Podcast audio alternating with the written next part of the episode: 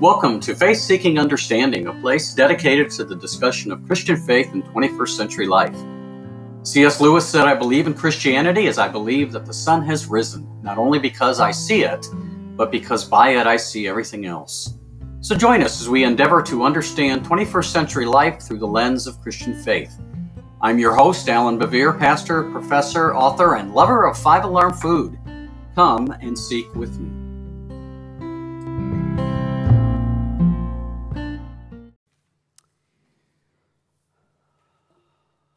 Our gospel reading this morning, as Jesus has conversation with one of the legal experts of the religious leaders who know the law very well, and asks Jesus an important question, not a unique question in his day, um, and not the first person to talk about what the center of the law was. But in responding to this man, uh, Jesus demonstrates that he stands uh, within his own Jewish tradition, that at the heart of the law, at the heart of the law, way back even in Leviticus, is um, the heart is to love God and to love neighbor. Let us now hear these words from Mark 12. One of the legal experts heard their dispute and saw how well Jesus answered them. He came over and asked him, Which commandment is the most important of all? Jesus replied, The most important one is Israel, listen, our God is the one Lord. And you must love the Lord your God with all your heart, and with all your being, and with all your mind, and with all your strength. The second is this you will love your neighbor as yourself. No other commandment is greater than these. The legal expert said to him, Well said, teacher, you have truthfully said that God is one, and there's no other besides him, and to love God with all of the heart, a full understanding, and all of one's strength, and to love one's neighbor as oneself is much more important than all kinds of entirely burned offerings and sacrifices. When Jesus saw that he had answered with wisdom, he said to him, You aren't far from God's kingdom. After that, no one dared to ask him any more questions. This is the gospel of our Lord. Amen. Please be seated.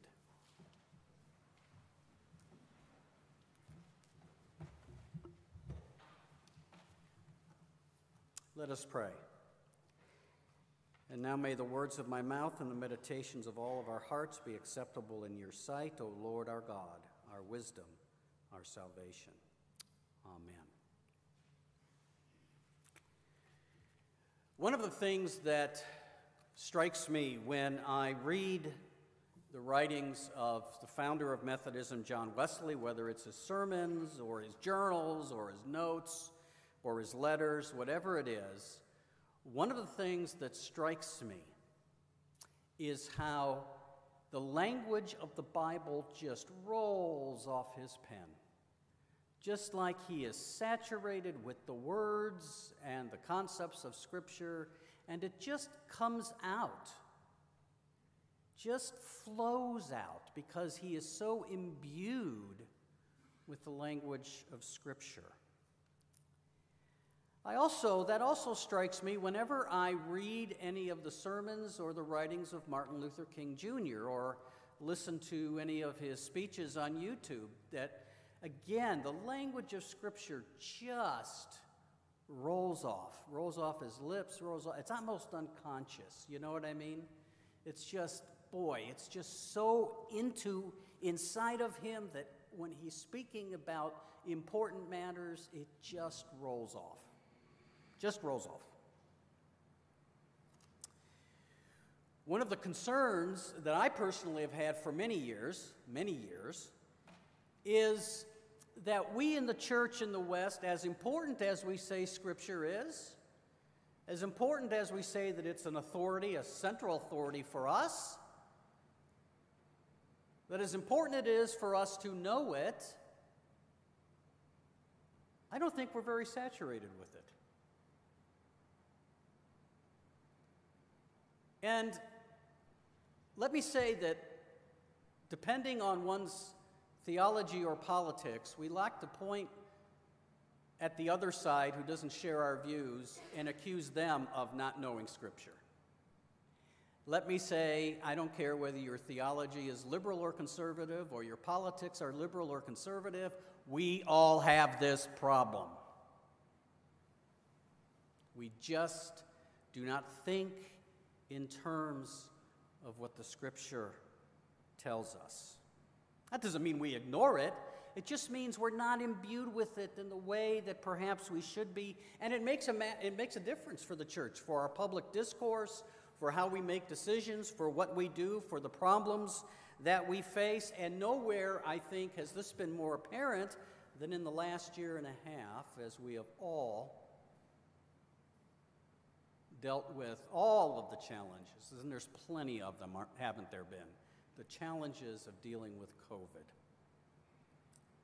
And it's at those times when we are trying to think through the most important things of our lives, is when it's revealed what we then think how Scripture speaks to what we're doing. Now, understand, I'm not suggesting this morning that Scripture gives us the answer to all of our problems that Scripture gives us the easy, dis, easy discernment to know everything to do in every situation.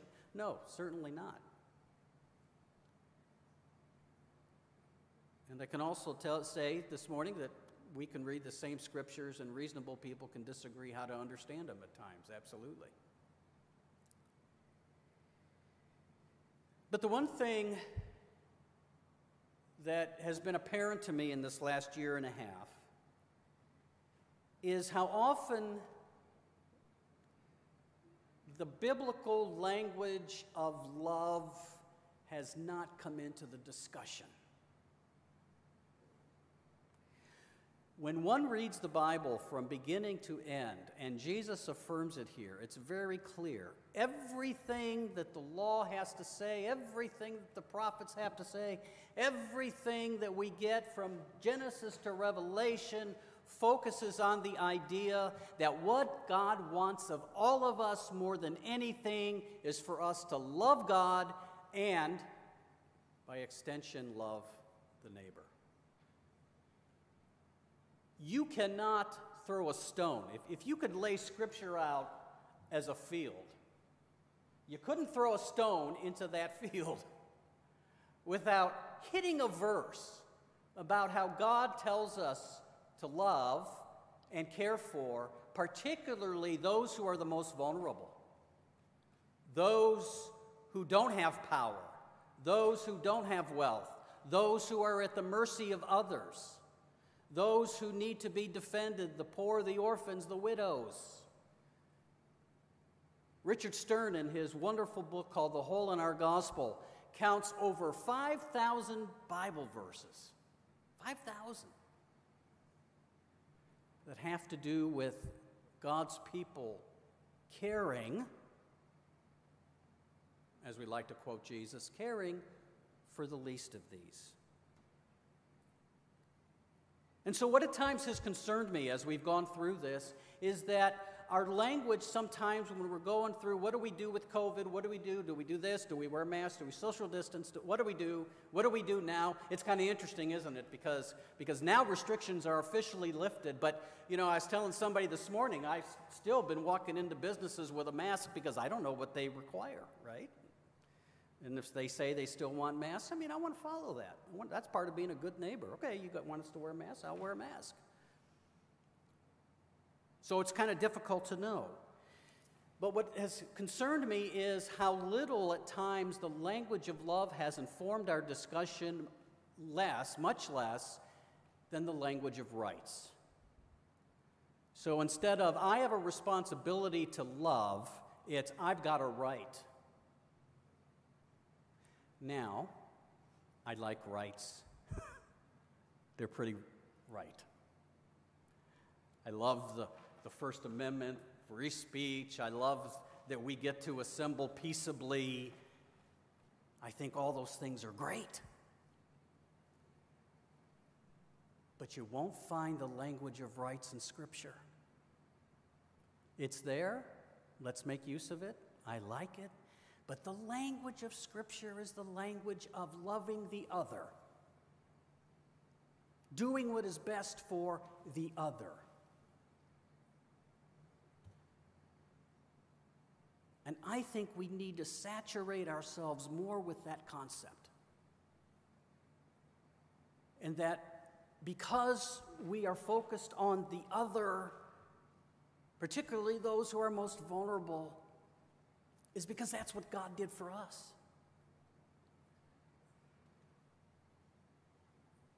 We love, says St. Paul, because God first loved us.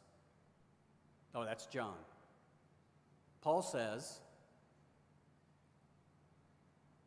God reveals his love that into us is that while we were still sinners, while we were still sinners, while we were still enemies of God, while we wanted nothing, when we were when we were God's enemies, Christ died for us.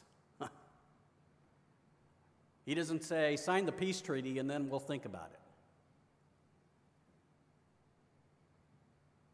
By the way, I want to say something to all of you as a church. I want to say thank you to all of you because, in the midst of these difficult times, you have made it much easier for us in this time of COVID. Our leadership talked about what to do and policies and what do we do and what do we not do on several occasions, and we weren't quite always in agreement. Little disagreements, but not big ones. But the decisions were made, and everybody got on board. And I want to say thank you to you. Because I can tell you, I got colleagues in ministry who, who in this time have been so frustrated not knowing what to do because their congregations are doing nothing but fighting over this. No protocols, all the protocols, half the protocols. And they're beside, they've been beside themselves because everybody's fighting. So I want to say thank you. Thank you. It's been a challenging time. You've made it easier for me to be a pastor here, and I thank you for that. And I think part of that has been is because we generally have had this idea that whatever we do, we've got to do what is best. We've got to love one another. And so we're going to take the precautions. We're not going to throw caution to the wind. Yes, we do everything we can, and then we also have to have faith that God is with us and will surround us. That's important.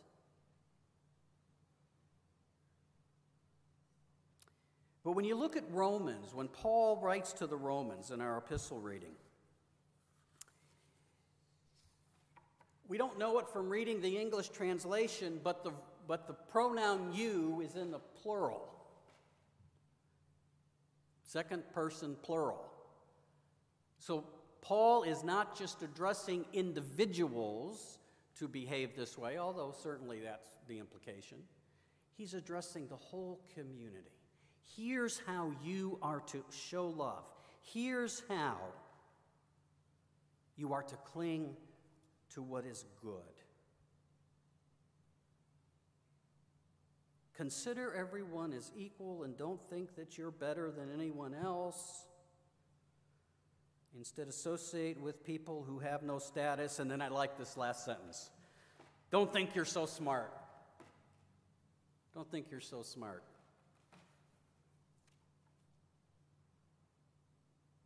And so,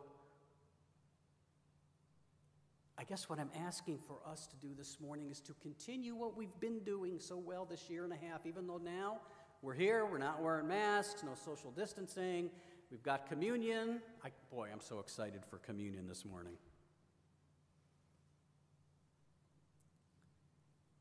But as we continue to move forward, let us continue to focus in all that we say or do moving forward, whether it has to do with COVID or all kinds of other things, whatever it is. Let us remember that we are to love the Lord our God, as the text says, with all our heart, mind, soul, and strength. I paraphrase that love the Lord your God with everything you got. And in so doing, it also means we love our neighbor. We love our neighbor as ourselves. Paul reminds the Philippians in chapter 2 that even though Jesus Christ was in the form of God, didn't consider equality with God as something to hang on to. Let me translate a little bit, bit different way. Didn't consider equality with God as a right that he had to hang on to, but rather, he gave it up. And being found in human form, he humbled himself even to death on a cross for us.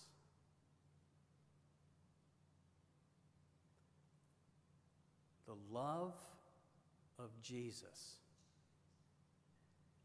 means that the God of the universe, in a mysterious way we cannot explain, became one of us for our sake. May we follow Jesus' example and may we love one another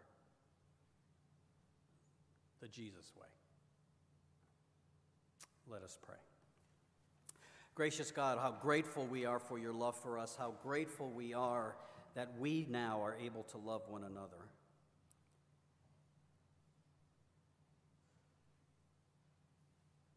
And I thank you that in the midst of these long, difficult weeks and months, you have been with us. You haven't left us. You've been here working, moving, speaking. We thank you for that. I, th- I thank you personally for this church, for their actions of loving one another, in the decisions that have been made as we have gone through this time, and now as we we come out and we know that COVID is not over, but we're heading in the right direction, and for that we are thankful. And as we come out, help us to continue to focus on what it means for us in loving you to love one another. And may those who come upon us as a faith community May they always leave our presence saying, See how they love one another. May it be so. Amen.